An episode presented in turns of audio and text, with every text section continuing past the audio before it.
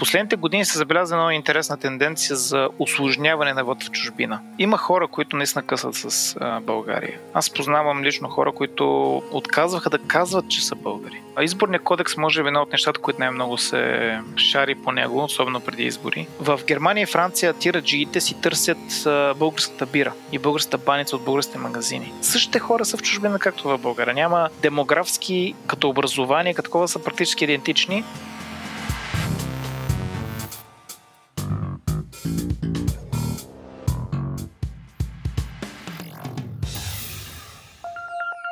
Говори Интернет достиг до вас благодарение SBTech. SBTech е награждан водещ доставчик на решения за спортни залагания и сме сигурни, че ги познавате. Те са на този пазар повече от десет години, изграждайки страхотен технологичен продукт и растейки като семейство. Също така подкрепя този подкаст почти от началото. През годината двайсет и двайсета, април, компанията направи още една огромна крачка и се комбинира с DraftKings, които са известни пионери в дигиталните спортни развлечения и игри и създадаха единствената вертикално интегрирана компания за спортни залагания и онлайн игри, базирана в САЩ. Все още са същите страхотни хора, работещи върху един и същ фантастичен продукт, но сега са част от едно по-голямо семейство, което се разпростира на три континента. DraftKings обичат да работят талантливи хора, но повече от това търсят колеги с дух за екипна работа. Работата е динамична и те постоянно търсят креативни решения на някои от най-интересните проблеми в технологиите в момента. Ако това ви звучи добре, присъединете се през careers точка draftkings точка com. Здравейте, приятели! Беше една доста предизвикателна година, но ние с Владимир Каладан Петков отново станахме в седем часа сутринта с нашите вечерни гласове. Това е, защото аз пак дванайсет часа, последните дванайсет часа. Ам, и да, да ви представим, добре дошли с четирийсети епизод на Говори Интернет сезон, кой беше три. Четири. Четири, Беленко. Четири. Е, аз живея в миналото. Ма то тази година мина е като ден. Мина е така... Критен подкаста. За под осем минути всичко важно. Всичко. Ти представяш си. Да. Е, някой път искаш да правим за майтап а, епизод на Говори Интернет по осем минути, където ще имаме по десет секунди за новина на седмицата, десет секунди какво си купих и едно минутно интервю с гост. Да. Да тролнем. Да тролнем и три секундни реклами. Ами, пф, мисля, че на първи април е задължително да го направим. Може преди това, защото на първия април да. Ще е смешно. Ще е смешно, да. да. Какво ново при теб? А, всичко е наред. Аз да те питам, шортваш ли шортваш, Балканджи Еленко? Само шорти имам. А, не, не шортвам акции. Имам поне три-четири вида шорти, човек. Е, мен. Завиждам ти благородно. Ама, такова, много... Как кажа, много целеустремено и бавно съм почнал да се вталявам и няма да е срамно да ходя с шорти скоро. А, вчера статистиката на електронната игра Zwift, която аз играя, е вързана а. с тренажор, показва, че съм изминал хиляда километра в виртуалното пространство. Те на колко се сравняват от реалното? Ами нагоре-долу толкова. То няма... Ей. То нагоре-долу толкова без надолнища, защото на Zwift няма надолнища, само че гърташ. Да, да, да, да. Добре, финал на сезон четири. Mm-hmm. Трябваше да го кажем. Ще вземем малко почивка с Еленко, ако някой се чуди. Мазат съвсем малко и ще мислим да правим някакви други неща, но основно ще планираме сезон пет, т.е. Говори Интернет ще се завърне по-силен от всякога. А броят ни този мири път... трудно пет, само да кажем. Поне толкова добър ще е. А, този брой завършваме с Боян Юруков, с който си говорим за проблемите на българите в чужбина, естествено. Защото Селенко възнамеряваме да мигрираме. Не, спокойно ще станем. Всъщност ползвахме този брой. Ето, ние в чужбина пък може да правим подкасти, ама ще са за чужбина. Да, за износ. Български. А, в, този, в този брой а, тайно отколко проучваме пазара. Дали е окей да си бием шута за Германия или не. Така, да, събираме да. сили, мишци. И, така, не, да. шегата на страна, наистина супер интересен разговор с Боян, да. а, който е много, а, как да кажа, приказлив в добрия, най-добрия смисъл на думата. Има супер много познания и данни за това. А, отдавна си го мислихме да направим нещо такова, защото над колко? Милиони, какво казвам, милиони, шестстотин хиляди човека българи са емигрирали и живеят там. Те са някаква важна част на нашата икономика. Всеки познава поне един, който е там. Ако не познавате, нещо ви лъжат. А, И общо взето обсъждаме какво се случва с, въобще взето, с отношението на България към хората там, не колко е трудно да станеш, колко е трудно да си мигрант. А, казваме там, така... това не е само в Германия, нали така? О, не, щатите навсякъде. Да, да, а... да, да, да. Да не остава да впечатление, че има милиони и шестстотин само в Германия напилкани. Да, ако okay. пък всъщност живеете в чужбина и тотално сме изтървали вашите проблеми, както, както винаги пишете ни, изпратете ни аудиобележка, радваме се на фидбек, какъв този, този подкаст получава все по-малко. Освен от, в нашия все поглъщащ чат, като има толкова много фидбек, че ни е дошло до гуша. Тук обидихме хората от чата. Не е вярно. Но да, в смисъл, ако нещо сме пропуснали, пишете, кажете, ще го обнародваме. Добре, а, искаме да благодарим на нашия генерален спонсор DraftKings, както и на нашите компании Mentories, SiteGround, Receipt, Bank и Oracle, както и на нашите сто и шейсет плюс патрона. Патрони наричаме хората, които ни даряват пари, за да продължаваме да правим този подкаст. Супер сме ви благодари за тази подкрепа. Ако вие сте от хората, които искате да помагате на Говори Интернет и да се присъедините после към чата на Говори Интернет, ако желаете, което не е задължително, А, можете да идете на сайта говори интернет точка ком, там натискате бутона Patreon и попадате в услугата Patreon, избирате си tier, което на практика значи с колко пари искате да подкрепите Говори Интернет и хоп, готово, супер лесно, три клика, бам-бам, цап, чиста работа. Три плика, Еленко, Еленко. Три клика, три плика. Слагате в един плик ни пари и пращате на адрес. София, улица. Добре, меме на седмицата. Този подкаст достига до вас благодарение на SiteGround. Те продължават да работят от къщи, но тъй като знаете това е самотно занимание, правят серия от онлайн инициативи, които да помогнат на хората да се чувстват по-добре, докато работят отдалечено. Например, готвят за екипа безплатно в собствения им ресторант и доставят меню по домовете, правят работилници по лични финанси, онлайн класове по йога и пилатес, онлайн пъб куизове и дори онлайн сесии за ментално здраве. Вижте отворените позиции на джобс точка сайтграунд точка би джи, а ако няма позиция като за вас, им пишете да се представите. Може да ви вземат.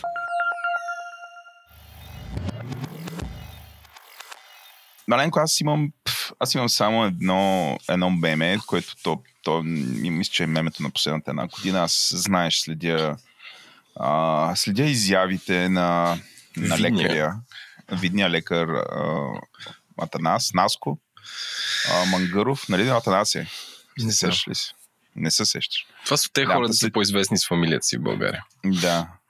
Като ти, примерно, Еленко Леко. Макар, че, нали, Атанас Мангъров се казва човека, да. Да следя неговите изяви. Той, а, нали, аз не съм съгласен с голяма част от част, като казва, кои... в лекарската част. А, но човека най-сетне реши да се определи и а, в следващите избори той ще, а, ще бъде а, политик от партията А Б В, което сега всички се казват. Какво Стоп. Беше А Б В? Чакай, чак сега те прекъсна. Какво значи ще бъде политик? Спор... А, на, първо да кажа, че той отдавна е изявил, че е симпатизант на тази политическа партия. И второ да ти задам въпроса, а, сугестиран от твит на нервната акула. Според тебе А Б В ли ще спечели повече от Мангъров? Или Мангъров ще спечели повече от А Б В с а, а, това, където е, нещо, някакъв човек, който е достигнал по една или друга причина селебрити, се аф- афилира към партия? М. Ами, пф, според мен А Б В ще спечели повече от Мангъров, колкото Мангъров от А Б В. И аз така си мисля. Аз мислех, че тотално са изди, издишали, защото сигурно нямат субсидии, не знам си какво, не знам си какво. Пар... Да, както Владо трябва да казват, дами и господа, това е партията на българския президент Първанов и а, бившия изключително успешен министър на вътрешните работи а, Румен Петков. Да, да, да, която и аз си мислех, че тя е, че тя е умряла отдавна, но не. В смисъл, тя е жива тази партия. От време на време напомня на себе си. На себе си, за себе си, особено покрай изборите. И сега са успели да намамят. Не знам как да го кажа, но явно не просто намамят, нали, явно човека си има симпатизант и се, се определил, което е м- мисля, че нали, доста разкриващо за А, за него като, като личност. Така че да. А, Атанас Мангъров се определи. Uh, и интернет беше залят интернет. Моето меме е малко меме в сравнение с това, с което Еленко е, под което аз виждам тук, но uh, български интернет беше залят с uh, всякакви колажи и мемета на Мангъров, облечен като uh, съветски комисар, съветски войник от точно преди сто години, там както се обличали Точно. А, как, как са обличили хората в червената армия в двайсетте години, началото на двайсетте години, там са си много интересни шапчици, си големи звезди и така нататък. А, сложил съм в бележките на шоуто една, един линк към една такава снимка. А, това от мен, Еленко, това е моята номинация, видя го на доста места, ама умря, умря бързо това меме, някакси затиснато, затиснато от големите неща, които се случват, които по-късно ще ги говорим вече в интернет новина седмицата. Ти имаш две предложения за мемета. Аз имам две предложения за мемета си. А, а, а, първото, аз нали знае следя на изявите на Васил Божков, а, който тази седмица явно успял. Той като, беше като Джони Айв доскоро, който седи в една самотна стая в хотел в Дубай и обяснява нещата, малко като Киро Брейка, ама, а, ама в чужбина. А, да пусна една снимка, където се събира с управителен съвет на политическа партия Българско лято. Където... Къде се е кръстелен? Да. Българско лято. О. Да.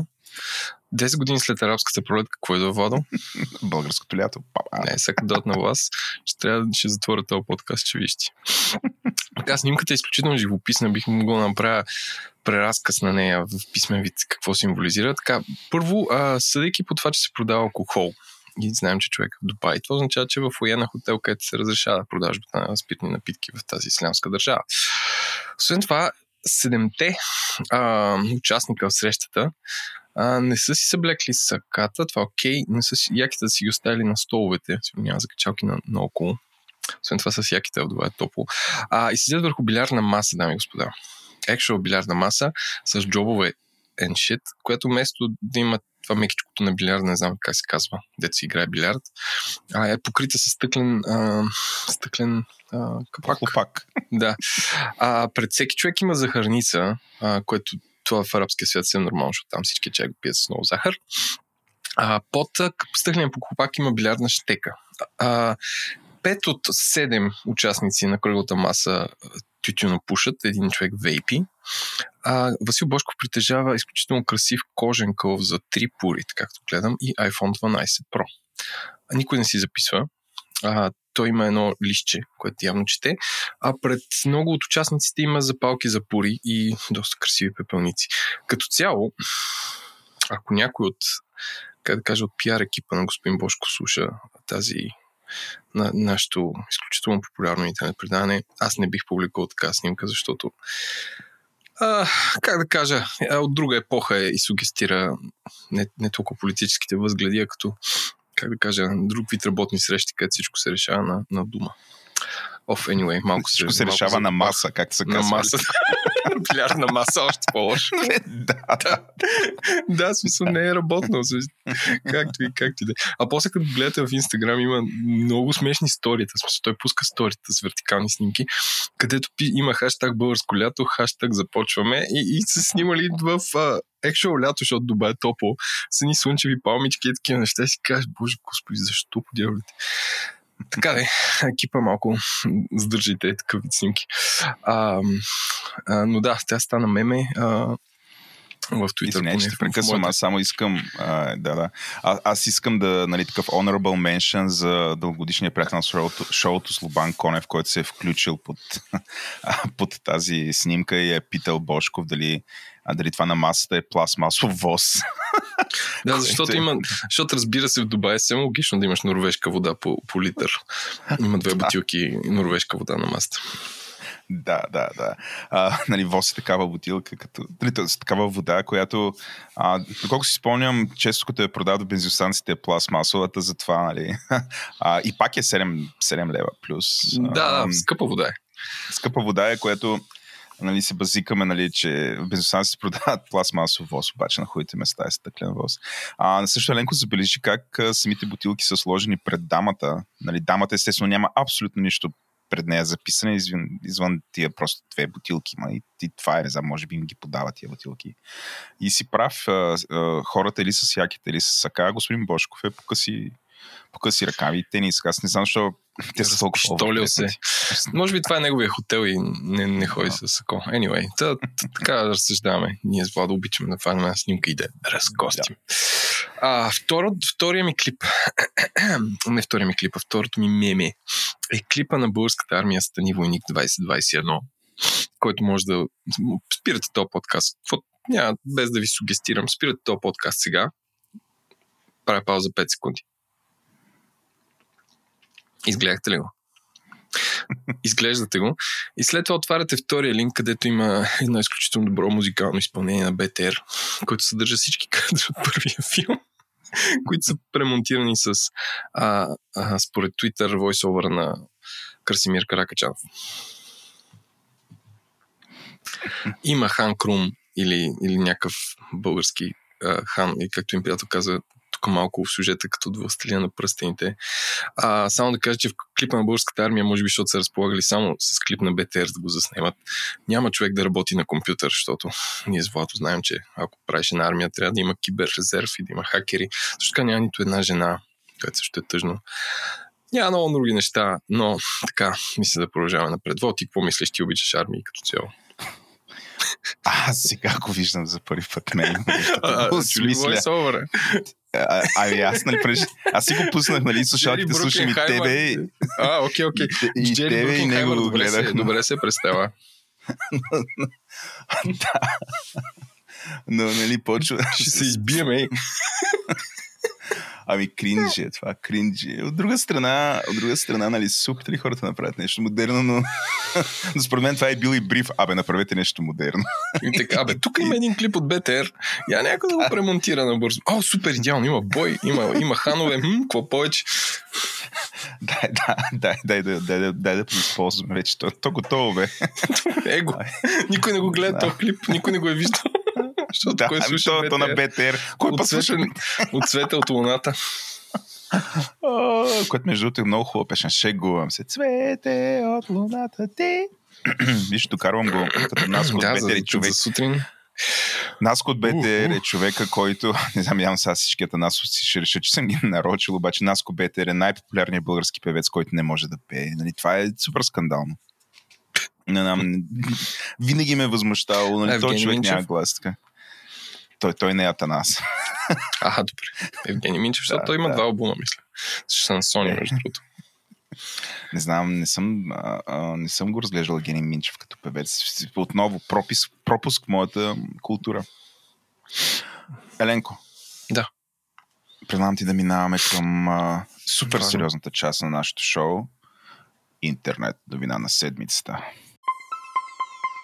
Този епизод достига до вас благодарение на SentinelOne. Традиционните антивирусни програми не предпазват от Zero Day заплахи и са безпомощни пред безправовите мрежови пробиви. SentinelOne е агент с изкуствен интелект и бързодействието на машина, който е способен да взема самостоятелни решения по откриването и блокирането на заплахи на всички работни станции, сървъри и операционни системи, включително контейнери и облачни инфраструктури. Посетете клик о бе ге точка ком, пише се с C, или вижте бележките на шоуто, за да заявите Free Demo. Така ще получите безплатен временен лиценз за SentinelOne за две станции. Бъдещето на вашата киберсигурност започва днес с SentinelOne.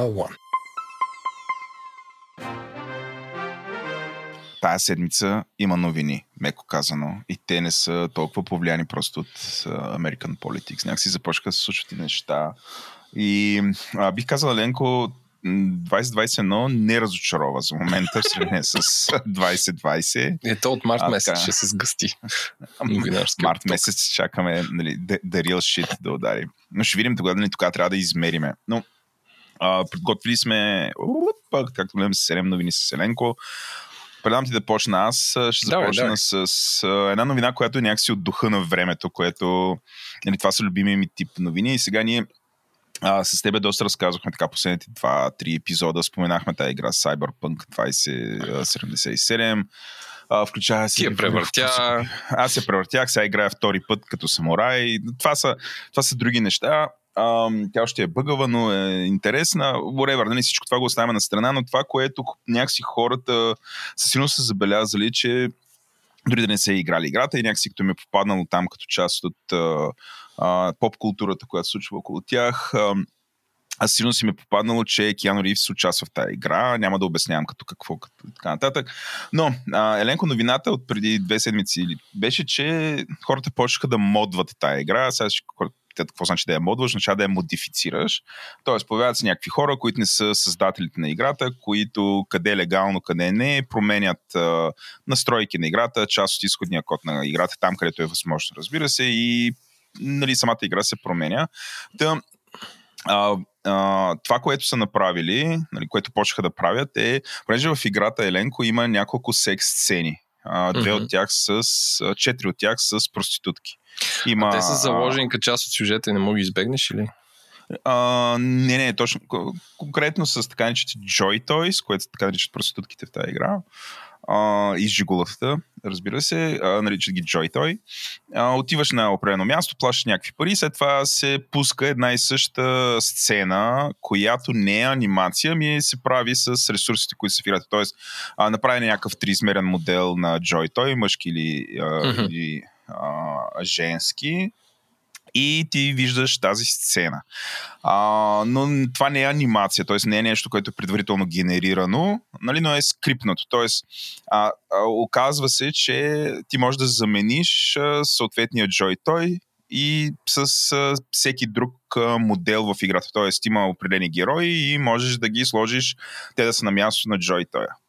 Което води до следния проблем, че част от модерите са направили всъщност този Joy Toy да бъде Киану Рийвс и така ти всъщност можеш... Киану Рийвс се появява като Joy Toy в играта, седи на една улица и ти можеш да си го поръчаш и после правиш секс с него, което нали, вече създава проблем, защото а, от една страна а, нали, от една страна Киану Рийвс е нали, той е актьор, дял е тялото си, направи само абсолютно такъв почти идентичен триизмерен модел с неговите движения, всичко се кепчервали. И а, до голяма степен Киану Рийвс се отъждествява по някакъв начин и с този герой, който е в играта. Той, той не беше ли в трейлера и в някакви... Аз гледах някакви промота. Има го, да, ходи по разни конвенции там, а, говори пред геймерите. Нали, абсолютно човека инвестира, мисля, от две хиляди и осемнадесета година до сега. Нали, естествено, той е възнаграден за цялата тази работа, плюс си пробутва моторите вътре, но това е съвсем различна тема. Но а, а това, което се случи, Еленко, преди няколко дена, мисля, че преди два дена, а, си ди Projekt Red пуснаха един апдейт, с който, т.е. забраниха този мод, в който можеш с Киану Рийвс да правиш секс, като помолиха геймерите да не го правят това повече, защото това е реален човек и по принцип не е окей за него той да бъде вкарван в такава светлина, но оставиха възможността да сложиш всеки един друг измислен герой, който е вътре в играта, да нали, да, да бъде модна. Т.е. ако някой желае, може да го прави. Което е много интересно, ще да бъде разглеждано като казус. Тоест... А, докъде а, всъщност... като фейк порното, те го забраниха. В смисъл, не а deep фейк порн да правиш с човек. Не, не, не да правиш, така, а да то... генерираш. Според мен същия казус. А, да, много, много е близък този казус до това, което... Абсолютно. Много е близко там. Просто до сега не се беше случвало в такова мейнстрим заглавие. Нали, до, до няк... По някакъв начин, но понеже игрите нали, ти можеш да По някакъв, по някакъв начин можеш да подмениш реалността и те, те са точно това си някаква алтернативна реалност. А, вече самите хора, които са актьори вътре, нали, по принцип имат право нали, на някаква защита, всъщност какво им се случва в играта, т.е. трябва да има някакъв консент, а, нали, което вече може да отвори, т.е. консент нали, да има взаимно съгласие. А, с други думи, а, е интересно да бъде разглеждано и от гледна точка на това всъщност, а, ако Киану Рийвс е в игра, той и някой иска да прави секс него в играта и Киану Рийвс в принцип трябва да се е съгласил тук. В противен случай това няма някаква форма на изнасилване спрямо него. А, нали, което също трябва е интересно е, да го разглеждаш. Не, по-скоро би го разглеждал като а, все едно а, да речем Григор Димитров има договор с нещо и някой хване и го сложи на своя продукт от България, да речем. Защото едва ли този мод е толкова популярен, колкото, колкото самата игра. В смисъл, едва ли достига до повече от десет процента от игращите играта. Не знам, така си мисля. Но по-скоро използване на имиджа му в, в среда, в която самия а, човек не е разрешил. Успях ли да се кажа? Да, да, да, но тя, тя им, именно, нали, т.е. нямаш консент да правиш секс с него. Защото не, човека да използваш е образа, дал... сега, как, как го ползваш още повече, нали, да. Образа, да. Представи си сега някой да ни слуша нас тук и да, да знам, ако ние имахме видео и да направи порно с нас. Без да сме се съгласили за това. Да, доста тъпо. А, гледам, как би се почувствал? Кунос, нали, ако на някой му го вдига, нали. Но ам, ти как би се почувствал при условие, че не си съгласил за подобно нещо? Да бе, тъпуше. Това, това е това, което е интересно. Нали? До, до сега такъв казус, не знам, може би е имало, но поне не, няма, нямало е такава публичност, затова реших тая, а, нали, тая новина да я обърна внимание, въпреки че изглежда супер някаква нишова, в някаква игра някъде нещо се е случило, нали? Като се абстрахираме от всичко това, има такива философски размисли. Това е новина едно. Новина две, а, Еленко. А, сега, ние, ние вчера с Еленко, Иван и а, Букмил, Букмил. записахме а, епизод на Притеговорят, който е спешъл и би трябвало, ако слушате това, и, и той да е онлайн в този, в този момент. Като този епизод е посветен, нали, на Притеговорят е посветен на, на волатилността на пазарите последните няколко дена и на това, което се случи с търгуването на акциите на на компанията GameStop. И въобще цялата драма около Робин Худ, сблъсъка между как речеме, ритейл търговците, както явно, явно е правилният начин, а не малките хора, срещу да сблъсъка между ритейл търговците и големите хедж фондове. Имаме отделен епизод по темата на Притеговорят. Той ще излезе, получи супер интересно, но няма някакси Селенко не мога да не споменем тая драма тук. Uh, Еленко, искаш ли набързо ти, въпреки че е моя новина, да направиш един обзор, аз да ти пригласим и после... Uh, Добре, с... тук ме фащаш малко. Хващам ли те? Това стихче. Не, да, не, аз горе-долу съм чел това да се чете, ама не съм навлизал много дълбоко. Oh, дами и господа, в световния мир има опция а, да вземаш акции под наем. И Владо, ако има акции на цена от десет лева, аз ги взема под наем. И те станат пет лева, аз печеля пет лева. Като ги върна. Той спечели от това, ако се а, снижава цената на акциите. Обаче, ако тези акции се повишат, аз мога фалирам много брутално, защото трябва да допълня с тези пари а, от десет лева нагоре, а, колкото им стане цената. On story short, има една а, компания, която се казва GameStop, която има няколко хиляди магазина в Съединените американски щати по молове, които продават реални игри, такива на, диск, на компакт дискове и на касетки. А, в реалния живот и през декември там се разбутват и неща. Близо един активист, инвестор и не знам дали е свързано или не с един форум на Reddit, които искат да ги възобновят и от цена пет долара на акция, цената им става петстотин само за, нали, малко по малко. Вчера започна триста и шейсет, стана петстотин и затвори някъде на сто деветдесет и осем вчерашния ден. За протокол записваме на двадесет и девети януари. Петък. А, от цялото това нещо е, ние си говорихме, че ак, такива активисти инвестори или хора от Reddit са си направили е, естествен бит, биткоин, т.е. една акция, която дълбоко себе си няма друга употреба, нали, някакси е, е мета, дистанцирана от самата компания, която съществува. Някакви хора на шега са я дигнали до такива висоти, после я свалили и после я използват, за да правят шитпостинги насам натам, като като цялата им дълбоко в себе си идеална цел, бих казал, идеална кавички, е да прецакат инвестиционния фонд, който е инвестирал много, а, е шортнал, т.е. взема назаем много акции от тази компания. Бах ти експрена. Е заложил, че, е заложил че акциите ще паднат. Е заложил, че акциите ще паднат, да. А пак те да. държат се. А пък хората, като, нали, като се организирали, като купуват акции, особено на цена, която е нереална, защото, нали, както каза Еленко, от двадесет долара на петстотин долара, нали, очевидно, да, очевидно тези, нали, акции на тази компания струват толкова, а, всъщност а, тези, които са шортвали, губят пари и ги дават на малки инвеститори и се получи.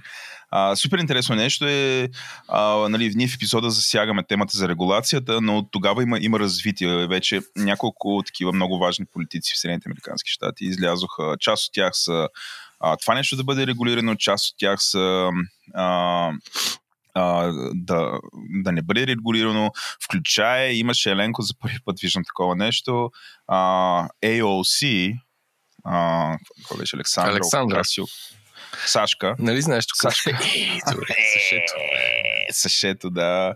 От Демократическата партия м- м- написа нещо, че бе, трябва да ги привикат тия Робин Худ, задето нали, спрели търговията и предсакали завалийките, завалийките ритейл търговци. И с това изказване, с той не е ритвит, се съгласи не кой да е, ами Тед Круз от Тексас, който по принцип те са като земята и небето тия двамата хора по, по различни въпроси, но по тая тема са абсолютно на едно и също мнение. Включая Тед Круз и ретвитва в Twitter с в, напълно съм съгласен и сочи с пръст към нейния твит, което нали, това трябва да се извади, разпечата и сложи на картина. И това е се едно а, не знам Христо Иванов и Делян Певски да са на едно мнение. Не знам какво да кажа. Направих български паралел сега. Да, знам. Да, добре. Да, да. Абе, трудно е да са на едно мнение тия хора, но са на едно мнение, така че ей такива неща се случиха. Аз къв седях нали, на телефона, чесах телефона рано сутринта, като избирах новини за този подкаст. Нали, това ми попадна и ми направи впечатление, но да. А, новината е интересна. Слушайте броят ни с а, Еленко, Иван и Богомил а, малко по-късно в Парите говорят. Ако това е обяснение ни вие А, не ви е а, достатъчно, за да разберете повече за това как всъщност наистина ли а, а, а, малките хора успяха да предсакат хедж фондовете или нещо друго. Yeah, то днес ще има развитие. А, също така, да, Владо, да релейтна към предната новина, Александра Окасио-Кортес е жертва на deepfake порн, както Киану Рийвс имаше новини преди време. Но, да, да, да. Така, а... да, за съжаление. А, за съжаление, но за момент тя не се е появила в игра да има триизмерен модел, нали? Което също с различни дрехи и прочее. Нали? Тук, както и да, да не се връща. Това, да, това, това е наистина next level, но ще го следим с интерес, ще видим, някога ще се появи някаква нормална регулация за това. Номер едно подкаст за следене на фейк порн. Това е Говори Интернет. Добре, третата ми новина е Uh, Еленко, uh, ние си говорихме с тебе другата ми любима тема, така че те скалпари. Uh, това са фено компании, които изкупуват индустриално нещо, създават, uh, абе, на, на практика правят спекула. Uh, uh, ще влеземе, нали? не, не точно спекула, но а, създават а, а, по изкуствен начин се създава недостиг на някакъв а, а, ресурс, ресурс, ограничен. ограничен ресурс. А след което те, понеже те са създали недостига, продават съответния ресурс на супер висока цена на някакви хора, дето реално им трябва това нещо. Като а, а, най-популярното преди, а, преди години нещо, нещо беше да... Нали, как го правят сега тия компании? Те използват така наречените ботове, бот идва от робот. Накратко това са програми, с които можеш да автоматизираш купуването на някакви неща онлайн. Uh, не е лесно да ви кажа да се прави, затова това са компании, които специализират в, в тая работа, но uh, общо взето uh, създава се програма, която програма регулярно обхожда някакъв сайт или ходи на определено място, представя се за реален потребител и когато види, че има някаква стока или uh, някаква стока, която се търси на определена цена, с определени параметри, uh, самия бот автономно, пак да, между другото, това не е изкуствен интелект, това е изцяло програмирано поведение, а самия бот автономно купува съответната стока и я прехвърля, това тя се прехвърля в акаунта на, ам, на съответната компания, което после по този начин компаниите могат да изкупят нещо, което нали, се появи на пазара. За разлика от нормалните потребители, ботовете могат а, почти постоянно да следят а, някакъв уебсайт и в момента, в който там се най-малкото не спят. Да, най-малко не спят. И също така реагират супер бързо. Нали? Не се чушва в сега, да не се да го направи това, не го направи, отиват и го купуват. А, което води и исторически е водило до това, че основно такава форма на бизнес е, бил, е било изкупуването на билети за всякакви концерти, събития и така нататък, което нали, последната година не е точно бизнес. Но също това поведение в момента, Еленко, се прехвърли, нали, както дискутирахме с тебе, са изкупуване на всякакви а, продукти, които са свързани с игрането на игри, защото всички хора са заключени в къщите, има огромно търсене и същевременно нали, някакви хора, които имат пари, имат такива компании, могат да купуват а, такива стоки, да създават недостиг и после да ги продават в eBay или по някакъв друг начин, а, да ги продават на завишена цена. Но както и да, новината тук е, че а, Еф Ти Си, което е Federal Trade, не Federal, какъв commission беше? Uh, trade. Federal Trade. Да. А, в Щатите най-сетне нали, приложиха, има закон, който се казва The Beta Online Ticket Sales, което е съкратено е BOTS, което явно pun intended. BOTS, а, те се будат. BOTS Act. Да, BOTS Act в края на ерата Обама е влязъл в сила, uh, последните години бил игнориран, както ще прочете в новината, но сега са се възползвали най-сетне и са глобили три такива компании, които се занимават с uh, такъв вид дейност и глобили три цяло и седем милиона долара. А, Теленко, аз чакам а, тая регулация да се разпрострени не само върху билети, нали, вече да бъде прехвърлена и към а, всякакви физически стоки. Основно видеокарти. А, аз знаеш ли къде се сблъсках с а, първи път, усетих, че съм в конкуренция с ботове. А, преди време си купувах някакви маратонки, които бяха интересни и ме ме кефиха. И отварям един сайт, който преди не бях пазарувал. И ей, богу, аз съм влязал в сайта. Първо регистрацията, ма верифицира има такова, ма телефон, пък ту фактори. Бех, коста, тук къде влизам? После, по време на чекаут процеса, решаваш капчи като бесен. И викам, бе, какво, какво купувам тук, нали? Не е, не е Gmail да се локвам от трето устройство, някой да ми открадне личните данни. Питах им приятел, който е така наречения сникърхед. Е, там ли бе? Те там, защото има такива скриптове. И после видях, че той им прати, има специален магазин за скриптове за сайтове. Тоест, че а, ти ако си някакъв фен на някакъв рядък продукт с съответните маратонки, ти трябва да си купиш скрипт, който си го инсталираш примерно на пет телефона и те чакалят там да излезе и всеки купува, а, а, а пък маратонките бяха ограничени до един чифт и всеки, всеки скрипт купува по един чифт от маратонките с различен номер, за да може да се продават и така аз без да искам станах, как да кажа, а, станах част от а, а, борбата на хората с ботовете за редки продукти. Но, но ми беше супер странно, като си купуваш маратонки и, и някой минава шейсет и три верификации, пък седиш в един waiting list и те ни, ни броячи се джуркат, коя ще ти дойде реда. Беше много комично. Еленко Еленков в борба с ботовете синс. Ето, ето. Година. Да, беше по-рано, но да, как хох, да се махат.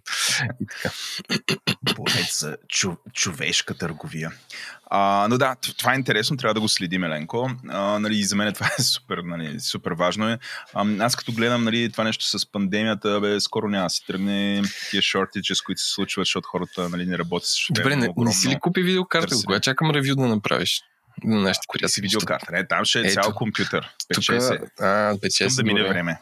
Сезон пет ще избухне с Владо. Как сгубих компютър? Историята на новия Джон Атанасов. На българския Джон Атанасов. Българския аз... Джон Атанасов, истинския. Оня, оня само баща ми е бил българин, никой не се е писал, че е българин. Ей, именно, да, да. да, да съм българския Джон Атанасов. Това ще се убие. Така да кръстим епизода. Българският Джон Атанасов. Айде, мен ще ми интересува. Аз ще задавам само тъпи да. въпроси. На, като да, като да. човек, който е леко унга-бунга с тези макове. А, не, не мога да различа видеокарта от хард диск. Е, не се подценяй, бе. Едното и вентилатора. А, хора, моля някой да направи едно меме, който ни слуша и ни го меншнете ни в Twitter, как Еленко. Има доста снимки негови, ако напишете Еленко Еленков, между другото. Да, важно да го разпознаеш, защото има някакви други сходни имена. Напрете, но да, е меме как гласовете. Еленко. Да, Еленко гледа, гледа хард дискове и видеокарти и се чуди кое какво е. Така че челендж. Ам... Последната ми новина, Еленко, е Twitter. Тя е малко нишова по някакъв начин, на друга страна е интересна. А, а, Twitter, всички знаят какво е Twitter, също така, но не всички знаят, че Twitter има ей пи ай, който, ам, който позволява на различни организации, индивидуалс, личности да придобият достъп до от една страна до архив. Точно така, до всички публични твитове. Това е важно, къде да няма писат си, примерно аз съм. Всички публични твитове, не директ меседжи, си твитовете там, деца на заключени акаунти, това не се дава. Но всички твитове, които са публични, от първия твит, там, не знам, две хиляди, коя година, осма, седма, шеста, не знам кога се твитър, първият твит може да се вземе. И сега този, този разговор, той е много интересен. Нали, те имат различни услуги, но той може да се прави. Да търсиш в архива, може да си създадеш един стрим от твитове, които са ти релевантни, само тях да ги получаваш и така нататък, но обикновено Twitter чарджват за цялата тая работа. Чарджват. Искат пари за цялата тая работа, да имаш достъп до нея, което те оценяват, че всъщност такива изследователи на публичния говор са супер затруднени. Въобще такива академични изследователи са супер затруднени да работят с тяхното а, съдържание. Също това съдържание е важно. А, някакси, а, ако се върнем само, че последните четири години световната политика се въртеше през а, Twitter. Нали, световната международна политика се въртеше в Twitter и Twitter беше ползван като, а, като средство за разпространяване и продължава да бъде ползван за, като средство за разпространяване на всякакви а, идеи. А, по някакъв начин тая новина е важна, защото отваряйки си а, отваряйки достъпа до изследователи към целия този говор, който се случва, този говор ще може да бъде изследван. Uh, което нали, еленко означава, че проекти, които са свързани примерно с всякакви неща, като мизинформация или а, пропаганда, а, или въобще отношенията между хората, или спецификите на компютърно-посредената комуникация, КОК, а, както я наричаме тук. И въобще всички тия неща ще станат а, една идея по-възможни и по-достъпни за хората, които да занимават с такъв вид изследване. Затова това е яко и важно, т.е. може да чакаме а, някакви много интересни научни трудове, които ще излязат вследствие на това отваряне. А, тая новина беше някакси заметена и сравнително нишова, може би, но реших да я обърнем малко внимание, защото наистина е важно от една точка за напред. Кажи ти. Ами супер, какво да кажа? М- Аз реших, усетих, че искаш нещо така, напъваш отвътре, искам я да кажа. Искам, искам. Крайно време, да. Целият дигитален да. архив на, на Вселената. Да. Има, има няколко уловки, между другото. А, трябва да си или студент, както разбирам аз, четейки тая новина, или да работиш за нещо като бан. А, и другото, което е, може би по-сериозният проблем е, че такива а, акаунти, които в момента са забранени, нямаш достъп до техния контент. Тоест, ако, например, искаш да изследваш а, а, а, речта на бившия президент Доналд Тръмп, и интеракцията му с други потребители или още потребителите как реагират на, на неговите твитове, няма да можеш да го направиш това в момента. Което по някакъв начин пречи на тая оригинална цел, която нали, разказах малко по-горе, но а, все пак има супер много други потребители, които, нали, които не са Доналд Тръмп, но и те публикуват а, ангажиращо съдържание и си струва да бъдат анализирани. Така, това е тая новина. Ти си имаш... Аз съм много бърз. А, абсолютно да, не вдъхновени няколко новини, дами и господа. Не, не съм... Тая седмица ми е много новинарска, ако махнем GameStop и така нататък. Първо, а, както... Ако, да, както говорихме в предния епизод, Европейския съюз се окопити и почна да вкарва най-различни регулации за дигиталните пазари, а за социалните мрежи, които са извън Европейския съюз, разбирайте, Facebook а, и така нататък. А, Франция тази седмица, с изключително младия дигитален министър, а, си прие собствена регулация, като само се базира отгоре-отгоре от това, което е вкарано в Европейския съюз и се смята, че всяка държава по отношение на дигиталните регулации ще си дърпа килимчето към своя страна. Тоест, че докато тази регулация стане паневропейска, Франция и Германия си дърпат собствени, ам, собствени регулации по отношение на дигиталните пазари, услугите, модерирането като Facebook, а, споделената икономика, като Uber и така нататък и така нататък. А, те новини, първо, ние не сме много задълбали, за да ги анализираме издълбоко. Второ, това съвсем в начало, но а, моето, моето как, моя хънч, мо, това, което си мисля, че ще стане, е, че Европейския съюз ще си казва едно, а пък то... А, всяка държава ще си въвежда регулация. България, като не е много инициативна в това отношение, според мен ще следва тези неща. Uh, и не знам, според да гледаме какво е бъдещето на регулациите на технологии в Европейския съюз, трябва да гледаме Франция и Германия, не централно. Mm-hmm. Първото ми. Добре, интересно. Второто, второто и по-интересно за мен е, че Австралия а, ще се опита, не знам, ще се опита да прекара закон, според който да задължи Google да плаща на медиите, ако линква към тях, така наречения линк такс. Това се случва веднъж в Испания, където а, те го въведаха този закон и Google казаха, окей, чил, ние няма плащаме и спря да индексира абсолютно всички медии, от които медиите загубиха супер много. Просто защото не са видими а, и не, хората не намират новини, свързани с тях.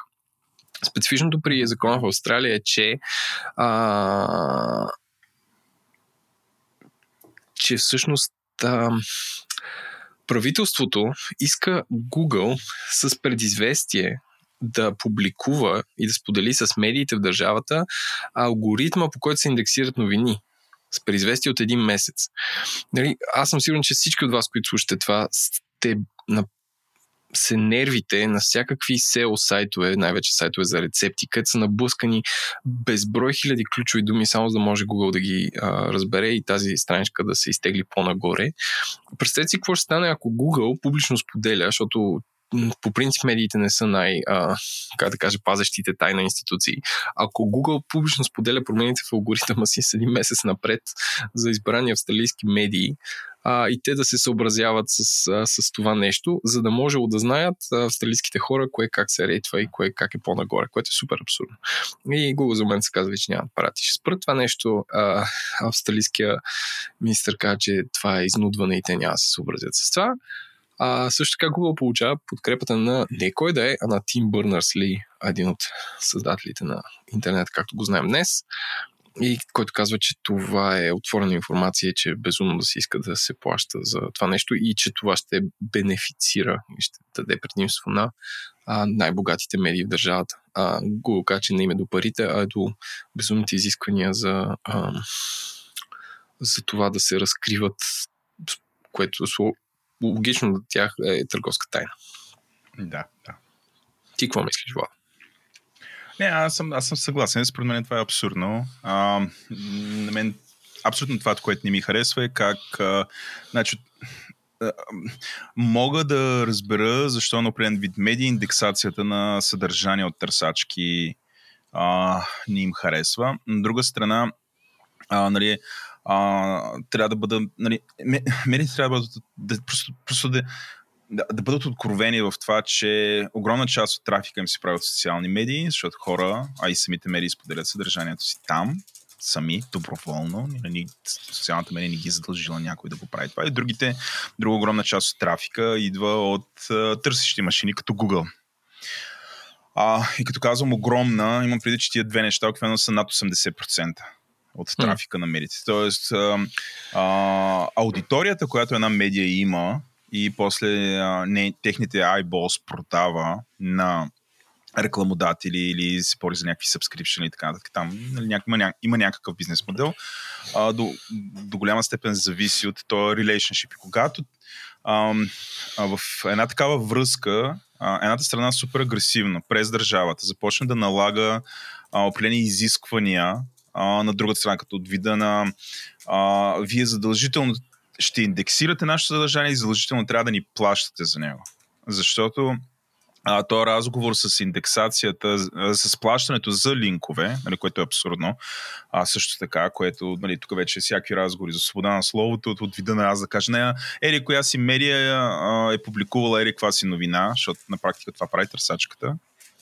А, а, за такъв вид неща да се плаща, а, нали, за мен е супер, супер абсурдно. Значи, ако, ако не искаш това да се случва, излез от уеб, няма уебсайт. Няма проблеми.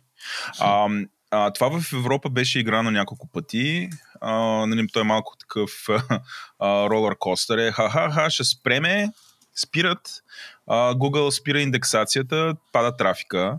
А, и след това А след това започва един смешен плач, който е, ами, падна ни трафика, обаче а, нали, Google не може така да ни, а, нали, да ни вади, защото така дава предимство на конкуренцията ни. Тоест, от една страна, Google е длъжен да ги държи, от друга и е длъжен да плаща, но не може, примерно, Google да каже, ами е, тия няма, тия ще ги извадим от индекса, нали, кое, което също е, също е супер странно. А, та, такива неща много ме дразнят мен. А, нали, то показва, а, защото Еленко те са против, аз, аз на практика съм консерватор, а, защото такъв тип неща те, а, те разрушават първоначалната идея на, на мрежата и, и това, което ние наричаме web в момента е базирано на, на няколко основни принципи. Един от принципите е, че всеки може да сложи връзка към който си иска. Стига това, към което се слага връзка, да е публична. Той технически иначе няма да се случи. Нали, благодарение на този принцип, а, ние сме тук в момента и си приказваме тези неща. И въобще има уебсайтове, има а, има дигитални медии. И изведнъж mm-hmm. част от играчите в този пазар, не, те са някакси по-специални. Всички останали, дето, дето нещо създаваме в интернет, а, м- не, а, ние, ние нямаме този protection. А, това много релейтва с... Е, въобще този гняв и тия размисли по принцип могат да релейтват с, а, с това, което се случи с GameStop. А, а, защото, нали, а, когато а, масовата публика в някакъв момент започне да се а, да усеща някаква форма на несправедливост и ги усеща от доста време, че правилата на играта за едни са а, че просто правилата на играта са направени така, че определени компании да печелят, нали, by, by design. Нали, това, нали, това води до чувство за несправедливост и оттам висока ангажираност и в първия момент, когато могат, нали, да, да направят нещо срещу интереса на някой голям, нали, има хора, които се организират и го правят. А дали това е най-правилният начин, дали всъщност не се наиграват и така, така е съвсем различна тема, нали, но този сантимент може да бъде разбран. А, но тая новина поражда такива размисли в мене. А, питаме М, нали, австралийския прайм министър, което, нали, не е на работа ли е това, или то, или, то мъж ли е? Мисля, а, негова работа ли е на този политик да казва, ние, ние, ние не отговаряме на заплахи. Това е точният цитат.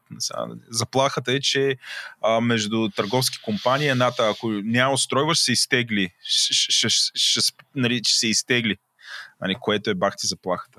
Но, но това само идва да покаже всъщност до каква степен а, а, търсачката на Google има влияние явно върху а, икономическия живот в Австралия и политическия също така. Така, да, това е, това е по тая новина. Добре. И последно, но не и на последно място, е... дами и господа, Владо, сеш ли се? Една от твоите любими компании Google, MyKey, Alphabet.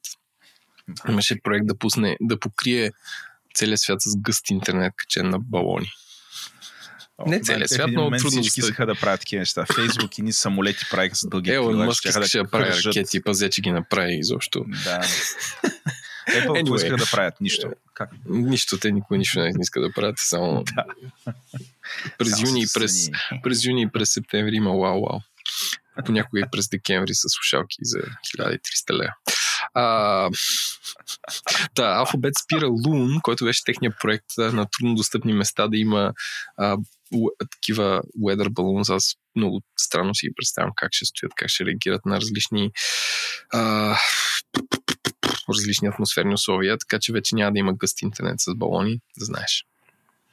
десетгодишен проект. Хард се беше надеждата. Това всички се надяваха. Ти с нове, ама не. Е, ще трябва да се бъдат кабеляци. Това е като веселата новина в края на репортажите на би ти ви. Какво си купи? Окей, Владо. Аз продължавам, нали, продължавам да не, да не правя ревю на моя нов компютър, който е мега... А, звяра. Мега компютър. Как си го кръстил? Ай, сега кръстил ли си го, кажи? Аз Сардукар. Купих... Сардукар. Аз си да. купих прахосмокачка и я кръстих, но още не съм направил ревю, само събирам с прахи а, а, и мнения. И моята прахосмокачка работи, се казва как? Skynet. Кажеш да е някакъв, примерно, Т осемстотин. Не, не чух се дали е Skynet или Robocop, ама за сега е Skynet.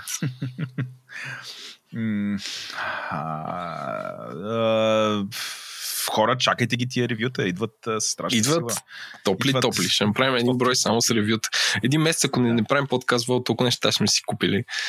Аз освен това искам да отворя от днес, искам да отворя новата рубрика по-милениалска от сега. Какво си наех и окей. Да. Добре, да почна аз, а? Скоро. Дами и господа, препоръчвам ви а, филма The Climb, изкачването, който а, обложката може да ви сугестира, че е за велосипедисти, но не е. Изключително смешна, абсурдна комедия за двама хора, които се женят, особено единия, а, който наех тон-тон-тон от Apple ти ви за пет цяло деветдесет и девет. Също така установих, че в а, Apple ти ви филмите с по-високо качество и по-добър звук струват колкото тези в а едно Explore ти ви. Тоест четири К а, в Apple ти ви струва колкото две ка, в, не колкото ейч ди в а, българския Netflix. А, и, и така, и филма е изключително смешен, забавен. А, мислех си, че двайсет двайсет наистина всички правят някакви тъпоти и сме принудени да гледаме стари филми и умири трудно за шестнайсети път. Но а, супер ви го препоръчвам. Смешна, абсурдна комедия, Ам, с много добри актьори, изключително добре заснета. Чак се чудя как изобщо е заснето това нещо, защото са ни камери, които преследват през цялото време хората. И ако сте гледали хиляда деветстотин и седемнайсета, е същото, ама комедия. И е изключително красив филм. Ам, въпреки, че в комедиите никой не се старае толкова да е красиво заснет, този е такъв. Така че горещо, горещо, горещо препоръчвам да клем. Може би влиза в моите топ десет филми. М-м-м. Ами, само, само в Apple ти ви ли го има? Не, може и като животните да го изтеглите от торент, предполагам, или в... Всъщност на мен там ми излезе, а, ми излезе там в... А, като се чува какво да гледам в неделя вечер. Но предполагам, че го има и в други места за наем на филми. Като, например, Amazon или който там услуга ползвате. Да, да, но, да. Но, но не съм го видял да го има безплатно в ейч би о Go, примерно. Добре, като казахме безплатно, защото то, то не е безплатно, е включено в таксата. Е, е, ето, ето, цялата работа така, само забуди. Е. А, аз искам да похваля едно телевизионно шоу, което пъв, къде да се случва, не се случва по телевизията, ами се случва в Netflix. А, и, това, и то вече, Еленко, явно съм някакъв лагър, защото това телевизионно шоу вече има два сезона и ние подкрихме с Ивелина на втори сезон. Та това, това телевизионно шоу се казва Blown Away, а, което е а, нещо като MasterChef, не знам как да го сравня с нещо друго, нещо като MasterChef. Да, само че, че свириш на стъкло. Тоест, а, това са хора, които... Uh, uh, glassblower, как ще го преведеш на български език? Uh, правят uh, uh, такива стъклени вещи, ама нали, uh, като, като свещоливница за стъкло, чак да видим как има ли дума на български. Yeah. Ей, сега всички я знаят тази дума и казват, оф, те дванадесет yeah, умни, че не се сещат тази дума. Защо изобщо им слушам uh, подкаста, ще го изтрия веднага. Ще пратя, yeah, ще да. сложа една звездичка. Такъв изтрит за нис, нисък, ниска обща култура и, а, и беден речник. А, търси стъклодухач в световната хипермагистрала. Силно е това. Айде, ти докато търсиш, аз ще разкажа какво е това шоу. Те дам, това е а, състезание между десет на човека, които а, нали, почва десет и завършва естествено само един. А, всеки епизод отпада един човек, а, като а, дават им най-различни задачи. И, нали, звучи някакво абсурдно такова, но според мен това е идеалното шоу за, за COVID, COVID времената, защото е а, бих казал супер френдли. Има някакви леки закачки между хората, има такива лицеви реакции, но е ли, общо взето цари някакъв такъв дух на а, здравословна конкуренция, нали, не се хейтит или дори да го има от това, това е поизрязано, нали, и, и гледаш, гледаш едно такова състезание, което наистина е състезание по креативност. А, никога не съм си мислил, че надуването стъкло ще ми е интересно, нали, мен ми е такива всякакви препратки към нали, към едно време, към средновековието. Нали. Продължават, Еленко, ако се чудиш, нали, продължават техниките на венецианските майстори от хиляда и петстотна година да са висшия пилотаж в цялата тази работа. Нали, явно никой не е измислил тогава нещо. Или ако измислил не е толкова, толкова яко, колкото видим венецианското стъкло, но а, хората правят невероятни неща, дават им три четири пет часа и те за тия три четири пет часа там правят някакви чудеса, чудеса, а, които ти си кажеш, това не мога да е направено от стъкло. Та, супер много ви го препоръчвам, ако, ако искате да гледате нещо. Нали, според мен абсолютно пасва така семейно, това да се гледа, дори с деца, а, нали, по едно епизод, че всеки ден, въпреки че ние си били на го бинджнахме, нали, да се гледа. Може да залагаш кой ще го наградят, кой, кой ще отпадне, нали, да се коментират кой какво е направил и а, по ненатоварващ начин. Така с една чашка вин, винце, както казва една приятелка, с една чашка винце, а, го гледаш това, там много, много положително. И е нещо да ви предупря, понеже има втори сезон. В момента, ако просто цъкнете play, ще почне втори сезон. Така че това е в Netflix. Идете и последните си от първи сезон, защото иначе във втори сезон има спойлери спрямо първи сезон, като това кой печели, което не го прави, нали, ще се прецакате. А, съдейки по моят дълбок анализ, посочи, че а, а, съдейки по вестник, достолепния вестник двайсет и четири часа, който през две хиляди и дванайсета е публикувал статията "Изкуството да надухаш на стъкло". Думата стъклодухач е валидна. Стъклодухач. Добре. Та, за състезание между стъклодухачи. Приятно гледане. Добре, хора, оставаме ви да. с а, темата на броя и се надяваме да се включим скоро.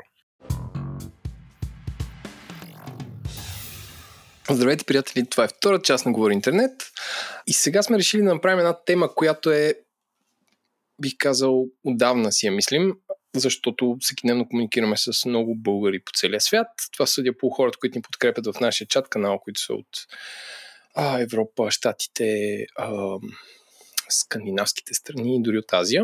С мен, както винаги, е Владо. Здравейте! Наш гост е а, Боян Юруков, който е, може би сте го виждали в а, под формата на човек, който много обича данни и има много интересен блог, който следи кое как се развива в последните, да, може би десет години, може би повече. А, също така, да, също така е политически ангажиран, което не казвам, че, че е лошо, напротив, а, че, че е активен човек и гражданин. А, Боян, здрасти! Здрасти! Къде се намираш? А, в момента се намирам в София, хоум офис, както повечето хора. А, може би ти си от... Защото аз знам, че ти преживееше в Германия. Може би ти си от така наречените корона, корона мигранти, за които имам отделен епизод. А, може да го видите малко преди Коледа. От така ли? Ами не, всъщност по-скоро обратното. Даже а, короната ме забави а, с прибирането. Така че като цяло а, беше... По принцип тази стъпка е доста значителна, нали, всеки, който е предприел, ще го кажа, особено с деца, когато човек има, но е в тази година особено беше още по-интересно, така че наистина имаше доста хора, които се върнаха за това, но в моя случай по-скоро пречеше. Тоест ти отдавна си планирал да се завърнеш и ами, този да. disturbance in the force ти попречи или, или усложни нещата? Ами малко, определено беше по-скоро нещо, което можеше да ме спре и доста се замислихме по въпроса, но в един момент викаме, бе, нали, ако не е сега, кога? Деца вика и в един момент, особено при такива кризи, усеща, че семейството е малко или много най-важното и а, още, да кажем, че а, помогна на решението, но не на процеса в никакъв случай. Най-малкото едно писмо да се изпрати до Германия отнемаше три седмици. Всъщност, причината да правим тази тема е, че Моята, моето вътрешно чувство и теза е, че а, това е един човек от България да отиде в Западна Европа или в Щатите или някъде по света не е толкова сложно като също нещо през деветдесет и четвърта, т.е. самолетите не струват толкова много, не забравяме, че има корона, а преводите на пари не струват толкова много, не трябва да се пращат колети с храна, а, скилсета на българина, така се каже, се е изр... поизравнил с а, определен скилсет на хора от, от Западна Европа и всъщност а, искахме да правим една тема, която аз си замислих като проблемите на българите в чужбина, като не е от типа колко трудно да се си намериш квартира в Берлин или Хамбург или, или в Лондон, а по-скоро като а, как държавата помага или пречи на това българските граждани да са активни и как да кажа а, европейски граждани на Запад. Ага. А, и направо започваме с моя първи въпрос.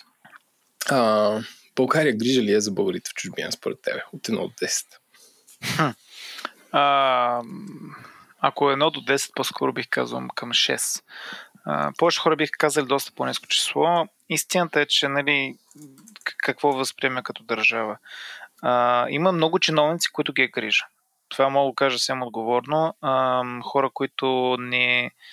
А, да, трудно им е, наистина заплатите, както всички чиновници са мизерни, но има хора, които наистина се опитват, гледат си работа, професионалисти са и правят всичко възможно предвид условията, които са зле. А, независимо, че се намира Германия, Австрия или където и да е. Нали, всички знаем Мисия Лондон филма. А, има и много такива чиновници, Uh, но има и таки, такива, които са съвестни и те от, uh, отпират цялата, целият негативизъм, който се насочва се прямо държавата, защото те са на първа линия, те са на гишето и не са виновни mm-hmm. в повечето случаи, някои случаи определено са uh, не са виновни за организацията, за забавянето, за цените включително. Аз преди няколко години го бях обсъдил външно министерство да ми дадат а, данни за консулствата им, колко хора работят там, какви бюджети имат, колко пари им дават. Това след като някой консул бях казали, че нямат а, практически хиляда лева, мисля, че някой хиляда евро някой беше казал, че има за представителни за година. Това представителни да ходи на събития с общността. Вика, аз не мога да си пътя, а, пътя до там, буквално. С всякакви такива неща. Подосъдил, предполагам, по закона за достъп до обществена да, информация да. Си получил данните. Окей. Okay. Да, това е малко ми е любимо занимание напоследък. А, и бяхме с това беше много интересно, бяхме стигнали до, до Висшия административен съд тогава, като беше тук стария закон. И успях ги усетя, дадахме информацията и фактически това се вижда, че реално на държавата, нали, дори монетарно на държавата не е пука много. много нали, говорим за всяк За всеки от нас четирийсет петдесет милиона са много пари, но реално като извадим парите, които държавата печели от всякакви такси, документи, прости, реално за цялата дипломатическа служба, издръжката на всички тези сгради, всички тези хора, които са в чужбина и нали, говорим за над един милион и двеста хиляди вече хора, толкова струва на година всичко. Нали, не говорим само за консулско обслужване, не говорим за хора, които са в, имат проблем, който трябва да им се помогне. Говорим за дипломацията, говорим за представителите в ООН, нали, всичко, с цялата дипломатическа служба толкова струва. Но като човек, който живее в чужбина, наистина човек има и не само по начина, по който се говори политици, защото това идва и си отива, а, по това, което прави на практика държавата, човек наистина придобива чувството, че по-скоро е някаква а, като дори не по задължение, е по-скоро да отбиване номер, както всяко друго нещо. Mm-hmm. А, ти каква цифра каза? петдесет О, милиона? А, трябва да я видя точно колко беше, но мисля, че беше четирийсет петдесет милиона излизаше на година. Това лева. Говорим пред... Не, лева, не, лева, лева, лева. лева. Това беше по няколко години. Това е, говорим нали, за цялата издръжка на дипломатическата и консулската служба. А, и нали, това число, това, което излиза от бюджета реално, защото доста милиони всъщност се събират от такси и визи. Уф, ами аз не, не смея да го сравнявам с примерно това е два пъти по-малко от бюджета на Б Н Т или, или любимото не, на българите в момента е да сравняват това с бюджета на някакви самолети, което няма, няма база за да. Сравнение, но мен ми се струва, че двойна инвестиция в тази посока няма да изкриви много нещата и ще помогне много на, може би, най-платежоспособната част от българите. Ами, истината е, че дори не трябва да се инвестира много в това нещо. Огромна част от тези неща, които се правят, могат да бъдат заменени с електронни услуги. И това е причината много хора отдавна говорим за точно това електронно управление, защото наистина огромна част от тези неща могат да се правят през интернет. Нали? Поръчването на паспорт. Те платиха, петстотин хиляди бяха дали за една система. Аз бях един от първите, които я пробва и до ден днешен мисля, че само трима души и то знам лично кои са а, тримата, т.е. разбрах от, от хора, кои са всъщност, къде са хората, са успели въобще да използват тази система, т.е. да могат с електронен подпис да си поръчат паспорт, което е абсурдно. Нали, това тримата нещо... най-скъпи бета-тестъри. Аз не успях, да. Не, не, аз, не, аз, аз сам не успях. Еми, защото се щупи сайта, що? щупи се сайта. И не работеше и я звънах нали, на а, хора, които познавам а, в министерството, тогава работиха и така, о, забрави. Но ам, реално има. Има напредък, има някакви услуги, примерно за запазване на час, някакви такива неща, но Uh, нещата, които могат да се правят електронно, да, наистина много хора няма да могат. Както знаем, компютърна грамотност в България не е нещо, което може да се похвалим. И не е вярно, че деца вика само с тези висше образование, дет най-много разбират интернет, напускат страната, в никакъв случай. Но определено ще е много лекоти огромна част от населението, uh, точно в тези консулски услуги, в достъпа до държавата. И тогава, естествено, хората, мал, малкото хора, с които разполагат консулствата ни, могат да, могат да работят по-добре. И тук не говорим, нали, някаква услуга към, не, някакво, есено правим, да, даваме милиони за българите в чужбина. Това е нещо, което е съвсем нормално и се прави в България дори. Нали, ако затворят в пълната България кметствата, ще се дигне революция реално. Същите услуги се случват и нали, в, трябва да бъдат предоставени на българите, където да са под някаква форма. И аз това винаги го дам към сравнение. В Франкфурт, където аз бях, техническата и а, обезпеченост и това с хора на тя отговаря поне за сто хиляди българи, е сравнима с село от хиляда души. Нали? Не става така нещата. Тоест като цена или, или като какво? Не, като, като хора. Като хора, буквално. Ти влизаш в един офис, има няколко гишета и това, което регион отговаря като регион. Не са дори сто хиляди, вече са сто и петдесет на този етап. А, буквално те не могат да сварят. И там а, системата за запазване на час а, има възможност да се запазва шест месеца напред. Имам просто поглед там повече. А, и всъщност шест месеца напред може да си запазиш час. Практически не е възможно, защото ти винаги пълно шест месеца напред. Трябва да дебнеш шест месеца един ден в дванадесет часа и една минута да се освободи, за да можеш да вземеш час. И това е от година и половина вече. А, Владо, ти искаш нещо така? Ами аз искам да те върна към uh-huh. тая оценка. Ти даде шест от десет, което е доста високо. А, кои са хубавите неща? В смисъл, защо да е толкова високо, като това, че държавата си грижи за своите граждани извън България? Това е малко контраинтуитивно. От тази гледна точка, че за мен не е високо. Нали, за мен високо ще е нагоре. А, от тази гледна точка, защото, както казах, повече хора дадат доста по-малко. А, казвам го от гледна точка на това, което аз лично съм видял през моите контакти, като отношение на самите членове, това, което се опитва да получат. Със сигурност, когато седнеш на гишето, не е толкова, и когато говориш с... А, когато говориш с различни чиновници в министерството, не е толкова. Но има неща, които отделни чиновници правят. Единствено това ги спасява. И затова казвам шест. Неща, които аз съм видял. Mm-hmm. И моят, както казвам, нещо много важно за да се разбере за българите в чужбина, всеки има много различен опит. Аз бях във Франкфурт, където имахме консулство. Това ми беше лесно на мене. Но някои хора трябва да пътуват часове. Uh, затова дадах така оценка, просто през yes. моя личен опит. Uh, но ето, ако вземем щатите, например, uh, там имат две-три консулства, там трябва да сретят хиляди километри, за да направиш нещо, въобще. И, и не малко хора го правят, смене на паспорти. Аз мога да дам един друг пример. За един приятел, който живее от дванадесет години в Банкок. И той, за да си оправя паспорти и някакви неща, свързани с България и да може с приятелката му да дойде до тук, той трябва да пътува до Ханой, до Виетнам, в смисъл до друга държава. Да.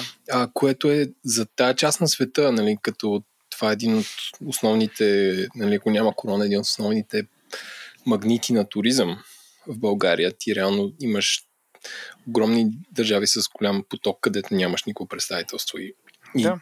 и не, не, не е дори да отидеш в същата държава, трябва да ходиш до друга държава на всеки пет години или по-често. Да, аз на база, точно на база данните, които ги взех от Външно министерство, бях направени карти, които показват, буквално покриват, основно беше в Щатите и в Европа, където са почти всички българи в чужбина.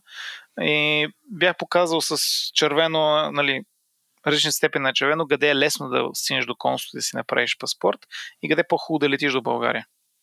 И по-голяма част от щатите, нали, почти целите щати, пълната Европа беше в черно, буквално. По-добре да си летиш. Защото наистина, ако си в Централна Франция, докато стигнеш до Париж да се оправиш там, по-хубаво, по-ефтино дори ще ти да си хванеш а, ефтиния самолет да се прибереш в България. Това е тая мобилност, което е абсурдно и всъщност това има причините и много хора да прибягат до чужди гражданства. Особено в Германия, например, в един момент, ако трябва да занимаваш с такава администрация, която чисто административно е трудно. Не, че Германия е по-добре с администрацията, в никакъв случай, но е там. И много хора, когато имат възможност, просто си варят местно гражданство.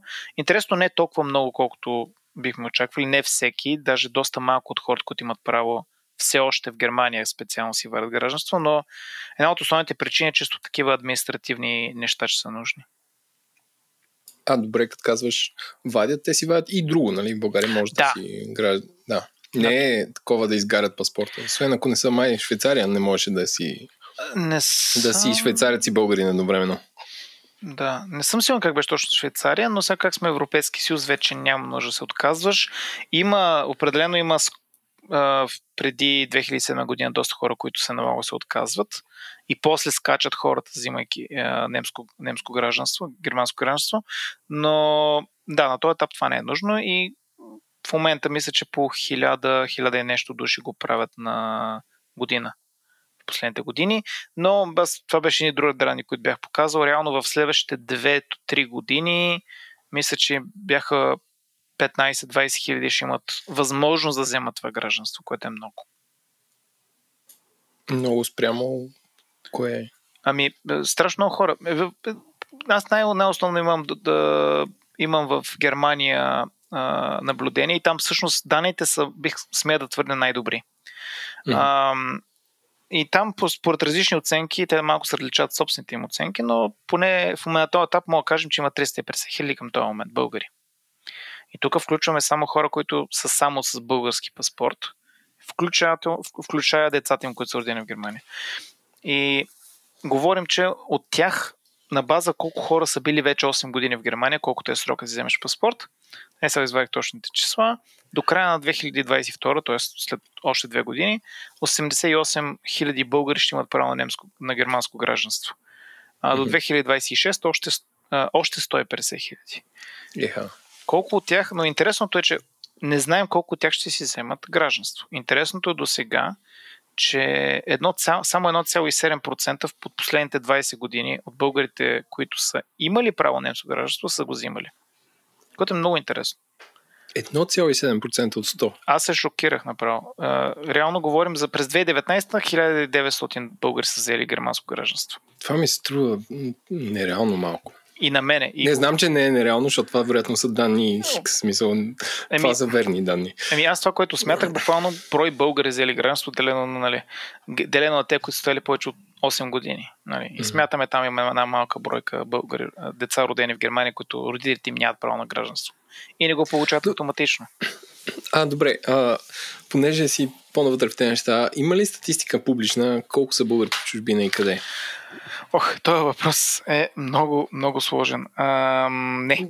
Кратко... Направо, направо, направо на следващия. Краткият, въпрос, краткият отговор е не. А, по-дългия, малко по-дългият отговор е можем само да оценяваме на база... А, всъщност много, много ясно мога да кажем колко българи са родени, колко хора родени в България вече не са в нея, а са в чужбина. И това го гледаме при преброяването. Защото знаем колко са родени. И аз на тази база казвам едно цяло и три. Сега. Тук не включваме и селниците, нали? едно цяло и три какво? Милиона. Милиона, окей. Okay. Оста... Нали, имаме отрицателен приръст, но вече много хора казват, да, ама то преброяването не е точно, да, много хора са писали, нали, тук са вече някакви граници говорим. Но това е някаква оценка, която мога да говорим в те това. Нали? Сега тук не включваме и селниците, например. Не изключваме старите диаспори, които са избягали комунизма. Говорим само от осемдесет и девета нататък. Като оценка. Но точни данни няма. Никой не мога да каже. Външно министерство пускани данни, които са измислени буквално. Наистина буквално измислени. За две цяло и осем милиона. Мисъл, показахме, че са измислени. А защо са измислени? Ами, защото, говорейки с консули, те, защото ги писат, нали, сега, примерно в е, Гватемала има и толкова, в Щата има и толкова, самите консули не си ги разпознаха, защото те подават тези данни. Външно няма собствени данни, те ги получават от консули и посолства. И консули и посолствата тогава казаха, това не е нищо общо, което аз съм им пратил като информация. И... А, при... такива просто проверки по места. Германия също не отговаряше на истината. Нали? Просто някой чиновник е хванал и си ги е написал какво той си мисли. Без да има причина. И да. Хм. А, интересно, че ги завишават. Аз мислех, че по-скоро ще... О... Патриотизма ще каже а, по-малко са избягали. Тук са, тук са хората. О, напротив. А, завишаването на българите в чужбина е много силна политическа тема. И то... Uh, нали, страна от кой какво иска, uh, всъщност имаше едни много интересни твърдения, че са били пет, шест, седем, осем, девет милиона в чужбина. Uh, има много, много фалшиви новини в тази сфера. Има, примерно, една деца върти, че повече българи работят в чужбина, отколкото в България, което аз тогава го проследих. Направих доста разговори, проведах всякакви агенции, го проследих, се оказа, че най-накрая ми казаха, ме това като информация, викам, добре, това го цитира министър, uh, шеф на агенция. Откъде идва тази информация? Кой го е казал?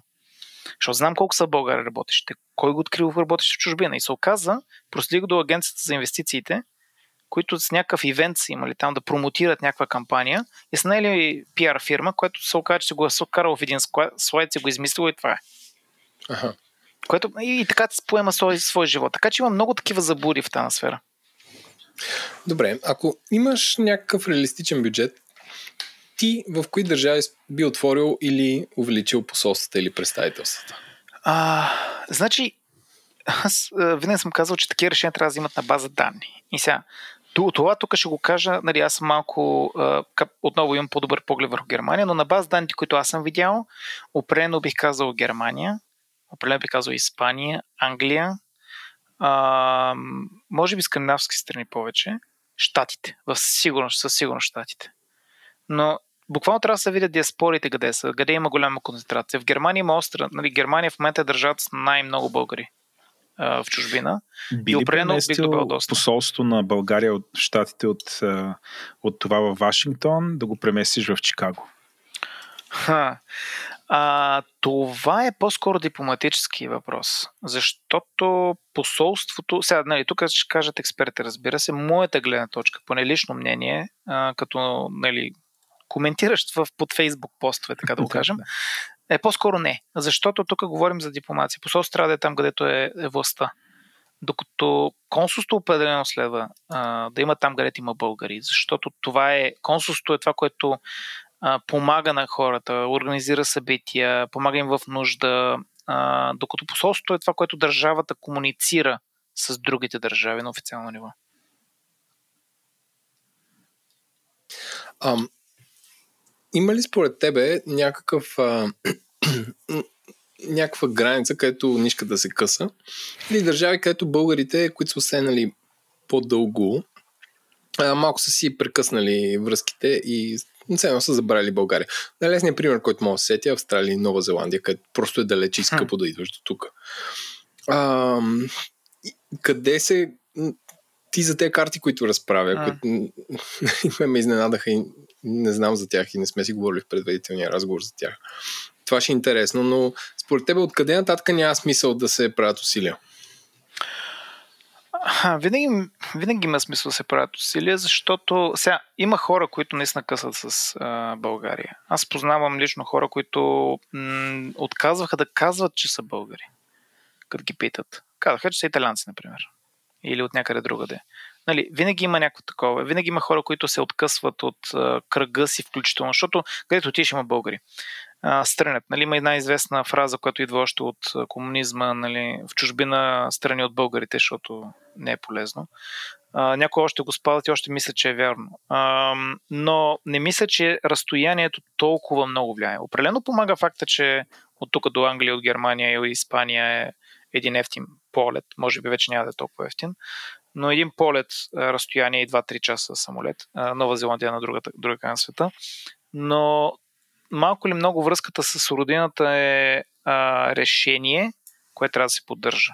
Нали, просто активно. А, и много хора го правят примерно през това, като имат деца, например. Дали ще ги възпиташ на тази на език, култура, по някакъв начин да имат връзка. Родени в чужбина, те никой няма са българчета. Те поемат личната култура, те се идентифицират по друг начин, но да им дадеш тази, тази идентичност, която за теб е важна. Много хора го решават това нещо. И всъщност това, дори когато няма деца, хора, които са по някакъвто и период от време в чужбина, те решават за себе си дали по някакъв начин ще са още свързани. И не мисля, че и в един и другия случай може да се говори за това, нали, дали има смисъл по някакъв начин да се опиташ да ги върнеш. В повече случаи няма да могат да се върнат тези хора. Най-малко те са установили, имат заеми, имат а, проблеми там, имат някаква кариера. В много случаи има дори неща, които там могат да правят, не могат да правят България, дори като бизнес, нали, като възможности, което не съм въобще малко такива. Но това не означава, че те не са свързани България, че не могат да помагат на България, че не могат България да им помогне и чрез тях да се подобрява състоянието както тук, така и връзките с други държави.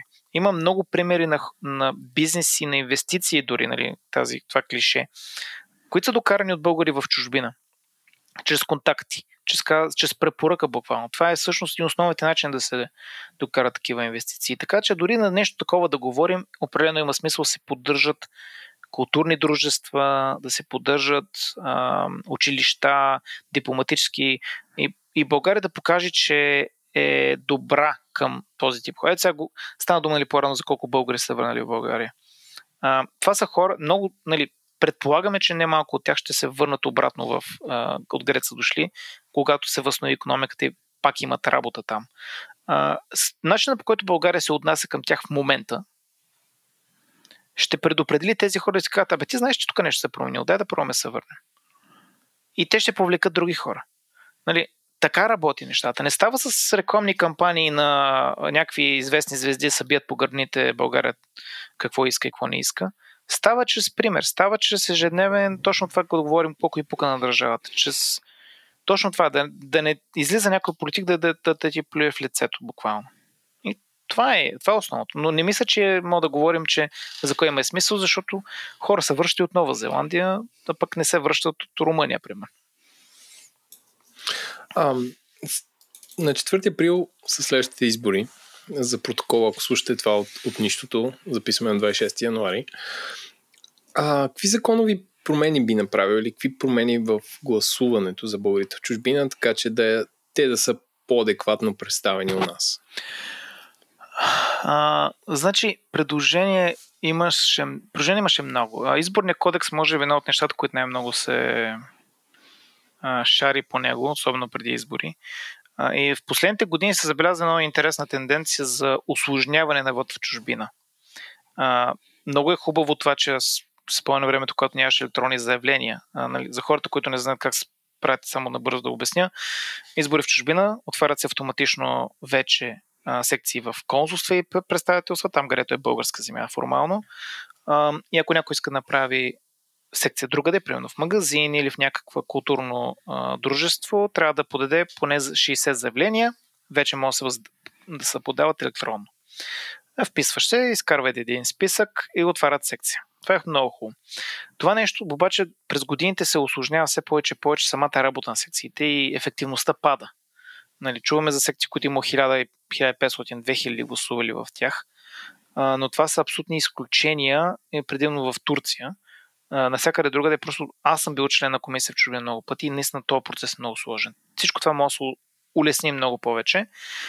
И нещо, което двадесет години говорим, електронното гласуване, най-вече от десет, това всъщност е нещо, което огромна част от българите в чужбина могат да използват. Ще олекоти както секциите, така и много повече хора ще имат възможност да гласуват не само в чужбина, и в България фактически хора, които нямат възможност да идат до секциите, не им се а, стои на опашки, особено в сегашната пандемична обстановка. Това е сериозен проблем. А, в чужбина за Германия отново бях направил на карта, защото там има проблем с секциите по принцип, защото немс, немска страна като цяло не разрешава много да се отварят допълнителни секции. Uh, бях показал, че реално малка част от хората са покрити, имат достъп до секции. Трябва път, аз съм пътувал един път пет часа да стигна до секция да гласувам преди години. Много хора не го правят това. Така че гласуването през интернет определено улеснява нещата и идеята за гласуването по почтата е екзотична за нас идея, защото никой няма доверие на почтата, но м- практикува се на много места в световен мащаб и не е нещо, което е а, невъзможно и трудно за изпълнение.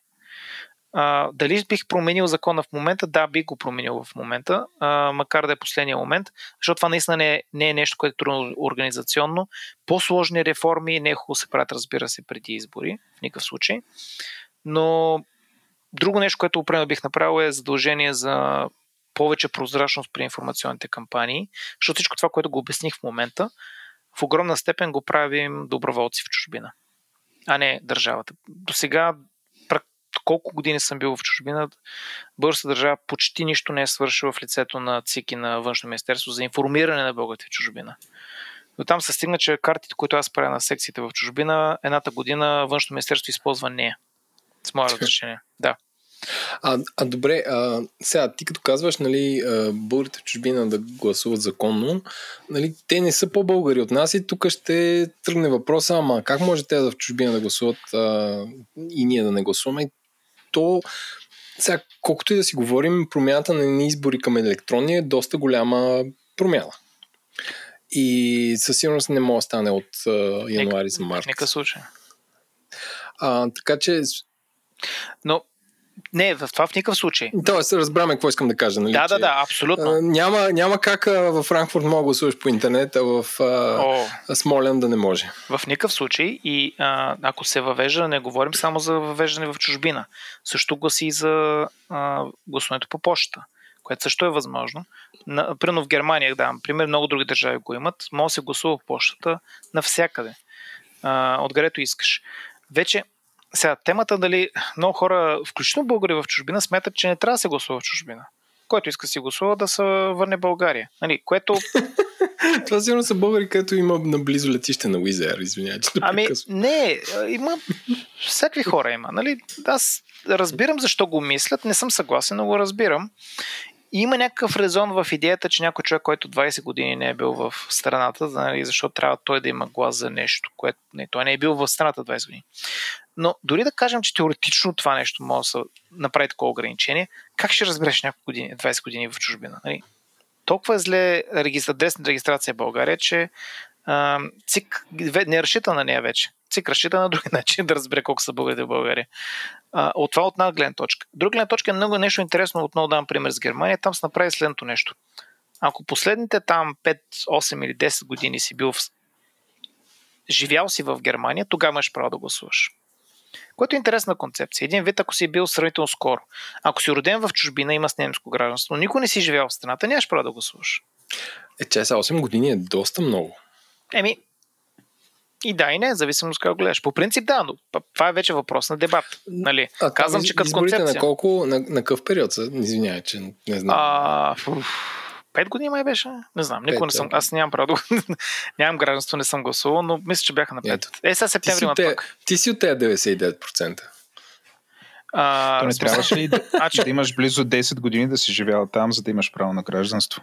осем осем той казва. Не, не, не. А, имаше, им, да, имаше, не помня точно какъв беше периода, но имаше някакъв период, който трябва да си живял поне, мисля, че две години в страната и после да не си, да не си живял извън страната, мисля, че беше осем години. Нещо, някаква такава схема беше. Идеята е, че всъщност не е просто си отишъл там, а, поживял си две седмици и после си отишъл в Испания си живееш. Но, но това пак идва от аналогичен на България дебат, аджеба трябва ли хората в чужбина да гласуват. Но, нали, това е идея просто. Има различни варианти. Но формата на гласуването, възможността за гласуването в никакъв случай не трябва да се отнема и по-скоро трябва да се улесни. Защото ето има много хора, които пътуват, на почивки са. Гласуване по поща, предварителното гласуване по поща е възможно точно за такива хора. В Германия е въведена точно тази цел, например. Хора, които са по работа, трябва да работят, трябва да пътуват някъде, да могат предварително да упражнят гласа си, без да нарушат тайната на вод. И в момента вече към, към четирийсет процента отива активно с гласуване с писма.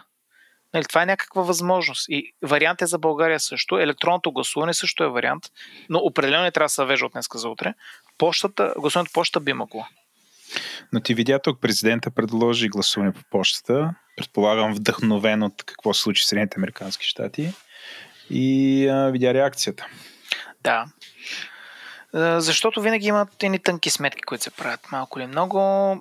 Ето виждаме какво стана с машинното гласуване, което доста хора бъркат с електронно, дистанционно гласуване. Нали, машинно гласуване имаш машината, което отново в щатите ги има доста. Машината и накликаш там, за да не стават грешки. Ам, има сега там, буквално се саботира и се потъват едни пари. А, а идеята всъщност това с различни неща, различни проблеми решават. Аз това отдавна съм казал. Хората, които нямат доверие на гласуването по почта и гласуване през интернет, защото, нали, разбираш, и може да става грешки, може да се подмени. Ясно, че не разбира технологията, но имат много странно доверие в ръчното гласуване. Бил съм член на комисия, бил съм наблюдател на комисии. Нали, в Франкфурт, слава богу, сме имали много добри хора, но знам какви абсурди се случват в секциите и колко глупости. Чел съм протоколи, а, просто огромни грешки, човешки грешки. Хора, които не са добре обучени, които може би нямат добре образование, но са там и правят нещо. И това, този проблем се решава. Да, създават се други проблеми, но един от основните проблеми, който се решава, е точно този достъп. И на този етап Конституцията гарантира, че всеки има право и трябва да има възможност да гласува и това е един от начините. В момента, както се организират изборите, не, няма такава възможност. А, добре, в първия мандат на Бойко Борисов имаше така наречен министър на българите в чужбина, който е покойния а, Борислав а, Божидар. Шефа на Божидар Димитров, шефа на Националния исторически музей, бившия. А, би ли върнал нещо подобно и под каква форма? А, а, не. А, защото... не, смисъл... не, а, супер. Би казал, не, мога да кажа какво според мен може би следва да се направи, но под каква форма административна трябва да се въведе малко трудно. Защото а, това министерството нещо не направи. Това беше някаква форма за институт. Повече даване на фокус на това, което прословутата агенция за българите чужби направи. Имал съм срещи с хора от агенция за българите, българите в чужбина. Отново, както казах по-рано, чинов, има чиновници, които много се старят и милеят и правят и действат. Има хубави инициативи, включително на Социалното министерство, които да помагат с съвети на българи в чужбина, които прино трябва да се справят с някакво законодателство. Но самата агенция и министерство само по себе си беше касичка. И това се, нали, това прокуратурата го установи. А, пълна пародия, особено с управлението, което има. Реално те нищо не правят от гледна точка на наистина като българи в чужбина. Те просто занимават с натурализации. Имат, нали, поддържат там някакви връзки, някакви други неща, но а, не бих върнал тази форма като министерство, а по-скоро бих направил съществуваща агенция да работи, да е по-отворена към българите в чужбина, с по-ясни приоритети, а не просто да се занимава единствено с това по кой начин втори, трети, четвърти да раздава паспорти. Защото откровенно казвам, това прави в момента. Mm-hmm. А, добре, ам... коя, ако трябва да се върнем малко по-назад в процеса, а, имаш ли представа или поглед върху а, документите на българите в чужбина, т.е. дипломи, най-вече говоря за университети а, и, и други вид. Това по някакъв начин зависи ли от държавата? А, да, има сега в момента, нали, както казвам, прави се по една малка крачка на всеки няколко години. В момента, в момента, от доста време се говори за, примерно, ето, лични карти, примерно. Издаваш си личната карта, електронно, ако се наложи да снимаш, естествено ходиш, но и сте изпращат по куриер. Това се говори от много време. Примерно. Mm-hmm. Ако го направят, това би било леснение. Супер. Нещо, което би казал конкретно, ако каза едно нещо, което най-голям проблем за мен е в чужбина, това е издаване на акт за раждане. И отново, казвам го, нали, малко съм баяс в този случай, а, но защото трябваше да го мина този процес. Но, ако ти си, примерно, ето на мен беше лесно, аз съм в Германия, връщаме се. Реално, по закон, консулствата са длъжни да изкарат акт за раждане на детето. Даваш акта за раждане в чужбина и те го изпращат общината, издава се и ти го връщат. В момента отнема между шест и шест месеца и години и шест месеца. Wow. И причината за това, тъй като е много важен документ, несъмнено, а, трябва да се изпраща по, по дипломатическа поща, която е, нали, най-високото ниво, тези турбички и така нататък. А, външно отказа да ми каже колко такива всъщност има на година. А, явно са малко. Сигурно са две турбини. То детето ще проходи такова, че вече влезе в университет, да. Буквално, да. Но реално за мен това е, и това възпира много хора да издават, освен въобще нямаше избор. Възпира много хора да издават акт на раждане български, когато той има право. А най-интересно, че по закон формално си длъжен, ако си български гражданин, роди дете в чужбина, си длъжен да му изкараш български акт за раждане, СГН и всички атрибути. Ам, което, нали, а, освен това, ако ми е интересен, законът пише, че консулството всъщност, ако консулството разбере, че ти като български гражданин имаш дете, е длъжно от местната администрация да изиска по служебен път, за да му иска акт за раждане. И доколкото разбрах, има такива, има такива случаи, интересно. Но ето това е нещо, което според мен е много повече може да се улесни. И това, окей, някой казва, ама те деца са родени там, разбираш ли, те няма, нали, не са българчета, какъв е смисъл. Не, това е някаква форма на идентичност. Защото то в един момент, ето, има и българско граждан. Това е някаква възможност за бъдеще, така да го кажем. И според мен е нещо, което трябва да се прави. Хм. Добре, един малко популистски въпрос.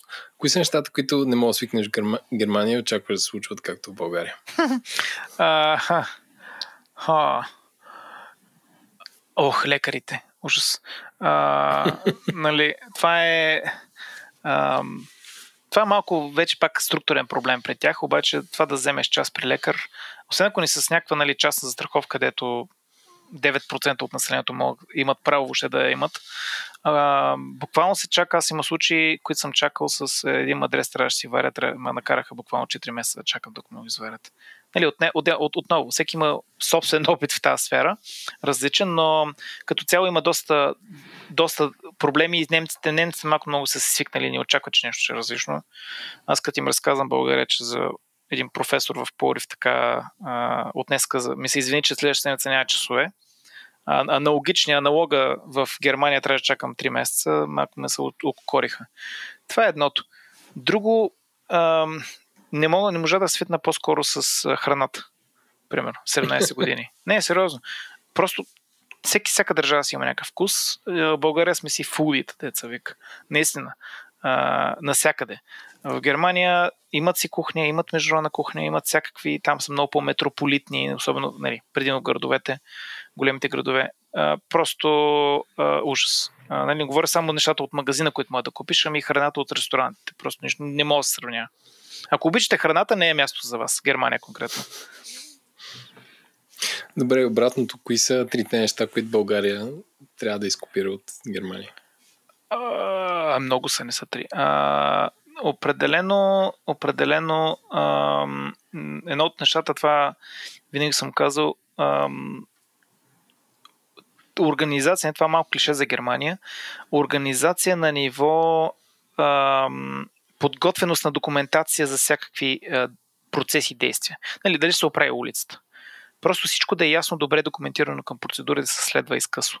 А не просто, е така, е, е сега като за ваксините с, на, с наясно министъра, а е това още не сме го мислили, ще го решаваме на момента. Нали? Та е подготвеност. Нали? Това във фирмите... Като тоест, правим... ако имаш дупка на улицата, правиш едно две три, следва едно две три. Да, да има някакъв процес, който се следва, да бъде добре документиран, проследим. А, защото това всъщност важи за всяка фирма, за всяка екип, който създаваш. Ако нямаш такива процеси, ми всичко го правиш е така на... на... Ей, сега ще го решаваме, бе. Решава се по места. Не стават нещата и после трябва да се оправят. Това е един от проблемите, но и това не е толкова, не е толкова за мен, много хора го отдават на някакъв менталитет български. Не е вярно. Държави като нас се справят по този начин. Не е менталитет. В състояние.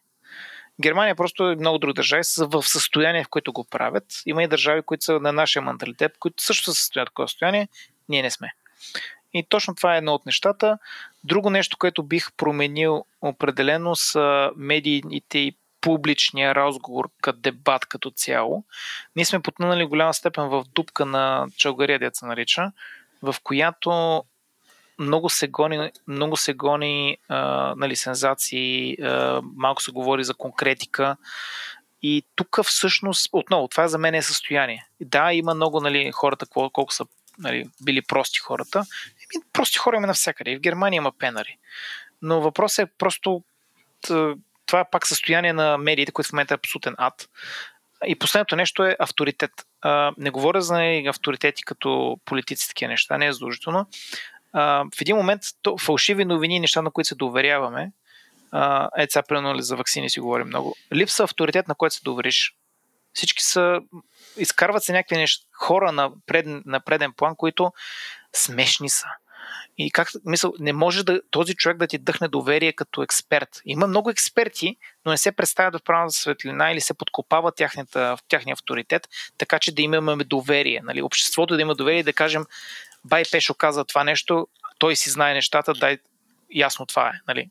Подкопава се под, е, авторитета на експертите и не се слагат правилните експерти на предна линия, за да взимаме като общество да сме информирали да вземем правилните решения. Може ли Германия... да дадеш пример с конкретни експерти, които са подкопани и такива, които би трябвало да са добре ами, позиционирани? Пример, първото нещо, което ми хрумва между другото, беше за не България, в щатите Фалчи, което се случи при Трамп. Точно този модел. Той буквално, нали, псуваха го, дръпаха го, псуваха го. България това нещо се случи примерно, ето, до Uh, при обзето практически всички, които се обаждаха от гледна точка на uh, щаба, които бяха, реално uh, имаше добри експерти сред тях, но реално им се подкопаваше uh, това, подкопаваше им се авторитет от кабинета в един или друг момент. И взима се решението, после се обръща решението, после вър... това е един момент, нали, не експертно мнение. И начинът, по който те говориха, някои от тях особено, Uh, те могат да са много добри експерти, но не са хора, които могат да говорят публично, да обясняват, да разясняват нещата публично. Ти може да си най-добрият експерт в света, обаче като не може да го обясниш пред няколко милиона души, uh, се объркват нещата допълнително. И, примерно, Кантърчев, суп, окей, okay, експерт, но м- м- нещо, което аз усетих, че не, комуникацията липсваше по всякакъв начин. И точно това е идеята авторитета. Нали? Не само да знаеш нещата, ами да можеш да ги обясняваш на хората. И за мен това липсва. В Германия, слава богу, успяха да изкарат няколко такива, конкретно за ваксините, но и за много други теми, които наистина като един вид, на английски не мразя тази дума, ама uh, thought leaders, да се нарича. Това в България, малко, като малко такъв се подаде и веднага го подкосяват, не дай се Боже да има по-голям рейтинг от вожда. или някой друг. То това мисля, че е психологически проблем повече, отколкото административен Еми... или ние, да, те и да. така нататък. Да, да. Аз отново за мен е по-комуникационен. От малко или много като структурата, начинът, по който първо политиката ни се води, функция и на медиите за мен. Защото един вид, дайте сега да му намерим какво му е, да му намерим черните рези на това. Свързани с нещата за мен. Добре. А, имаш ли наблюдение, където обществото от българи на местно ниво помага повече от държавата? Било то с информация, документи, ако щеш и превод и ела тук, сега направи какво си или що си. Да, определено. определено. А, пример са изборите, които споменахме преди малко. Огромна част от секциите, комисиите, всичко, доброволците се организира именно от български общества, доброволци на местно ниво. А, има на много места, има примерно такива студентски организации, които приемат и помагат на хора, на студенти, които къщо са дошли. А, има също така културни дружества, които по-аналогично помагат, нали, с дарения, събират дарения за хора в, с проблеми или пък а, търсят жилища. Всякакви. Като, малко като взаимопомощ до огромна степен. Практически навсякъде, като се обърнеш, има такива общества и, и хора, нали, като има повече българи. Така че определено в Германия особено, особено има доста хора, защото има доста българи от много отдавна. Има културни дружества и покрай тях се зародиха много такива инициативи. А, добре, всички сме виждали такива мемета и смешки за групите тип българи в Холандия. А братовчет ми, който живее в Лондон, ми праща а, бродкастове на български Uber шофьори, които абе, тип Киробрейка седи един час докато кара колата, обяснява неща за политиката, които са по някакъв начин исторически а, документ, от друга страна са много смешни. А, според тебе те дигиталните общности помагат ли? А, хм, а, всички знаем за Б Г Мама. А, има аналогия на Б Г Мама навсякъде. Има Б Г Мама Лондон, Б Г Мама Франкфурт, има Б Г Мама навсякъде. Които не са асоциирани с бранда, не, не, не. който е... Да, те, базирам в София. Те, те даже не са кат по този начин. А, в смисъл, аз ги наричам така, защото съдържанието е такова. А, реално, неизменно, когато едни и същи хора се съберат а, физически или дигитално, се получава същия резултат. Няма значение къде се намираш. Защото дали апартаментът ти е в София или в а, Лондон или в Гватемала, ти имаш достъп до един същи интернет и се търсиш контакт. Е, тук говорихме за тази нишка, която не се къса. Ти търсиш контакт със своята общност. А, в Германия и Франция тираджиите си търсят а, българската бира и българската баница от българските магазини, защото им, нали, миле, миле. А, бъл, българ, българите по същия начин търсят съвети, продават си, търсят транспорт към България. Тези дигитални общности са важни, особено в момента, когато а, все по-трудно, особено тази година, нали, когато все по-трудно да може да се срещаме и да се а, срещаме с близките си, но определено имат положителна роля. Реално това, което се случва с тези общности, че се получава също както България. Същите хора са в чужбина както в България. Няма демографски а, образов... като образование, като такова са практически идентични и виждаме същия резултат. М- и вършат работа определено, защото в България тези проблеми, които имаш, ги решаваш като абе, дайте съвет за монтьор. Дайте съвет някой да ми свали катализатор. Нали? Идиотско е, но го правят хората. Дайте ми съвет, примерно, за почкажи. Също се случва и в е, чужбина. Същи съвет се търсят. А, добре, и, и моят финален въпрос е а, казва, че човек успял на Запад, когато тръгне си прави зъбите там. Така ли е? А, ха, този въпрос съм го чул. Ам, да, а да. Всъщност, добре, до голяма степен да, но идеята е следната. И да, и, и, да, и не. А, има ли много, много, много мразен за мен е, а, фраза немска яйн. Значи, идеята е следната. Да, факт е така, защото там наистина е много скъпо. Особено като това, нали, щатите, Лондон. Навсякъде зъбите да ги правиш скъпи, има възможност за страховки, почти никой не ги прави. А, но аз познавам, интересното, че аз познавам много хора. Аз включително, защото на мен не ми беше скъпо да си направя зъбите в Германия. Това, което ми се налага да го правя, беше малко много покрито и доплащането не беше голямо. Аз си направих зъбите в България, защото беше по-лесно а, да си взема час. Специалистите, които открих, бяха по-добри и с много по-малка сума пари, което е факт, успях да получа много по-добре добри услуги. Така че не е въпрос на пари. И всъщност да е успял на Запад, да, смешен е лафа, но нали, и малко се разваля, като почна да се обясня, нали, за колко по-добър достъп и хората не усещат всъщност, нали, здравната система е леш, факт, лекарите са ни много добри. И познавам не малко хора, които при възможност с добри специалисти в а, Германия, Англия, Франция, нарочно са се връщали да си ги правят нещата в България, просто защото получават повече внимание, а, повече повече им се обяснява, повече им се дава избор, по-бързо става и да, факт, че става по-ефтино, но не е това основното. Не, ти като кажа, че е по-лесно, мисля, че е това спечели. Да, реално, това обобщава нещата. Владо, ти имаш ли въпроси? Не, беше ми много интересно, благодаря за този разговор. Добре, Бояне, много ти благодаря. Надявам се а, с този, а, как да кажа, не е много ресърчнат от моя страна конкретно а, епизод да мотивираме нашите слушатели и също така а, да ни пишат, ако имат гениален проблем, който ние може да решим от силата на нашия подкаст и ще направим следващия епизод с тях, или ако имат супер странен проблем, защото живеят в Уругвай, да речем. Да, благодаря аз.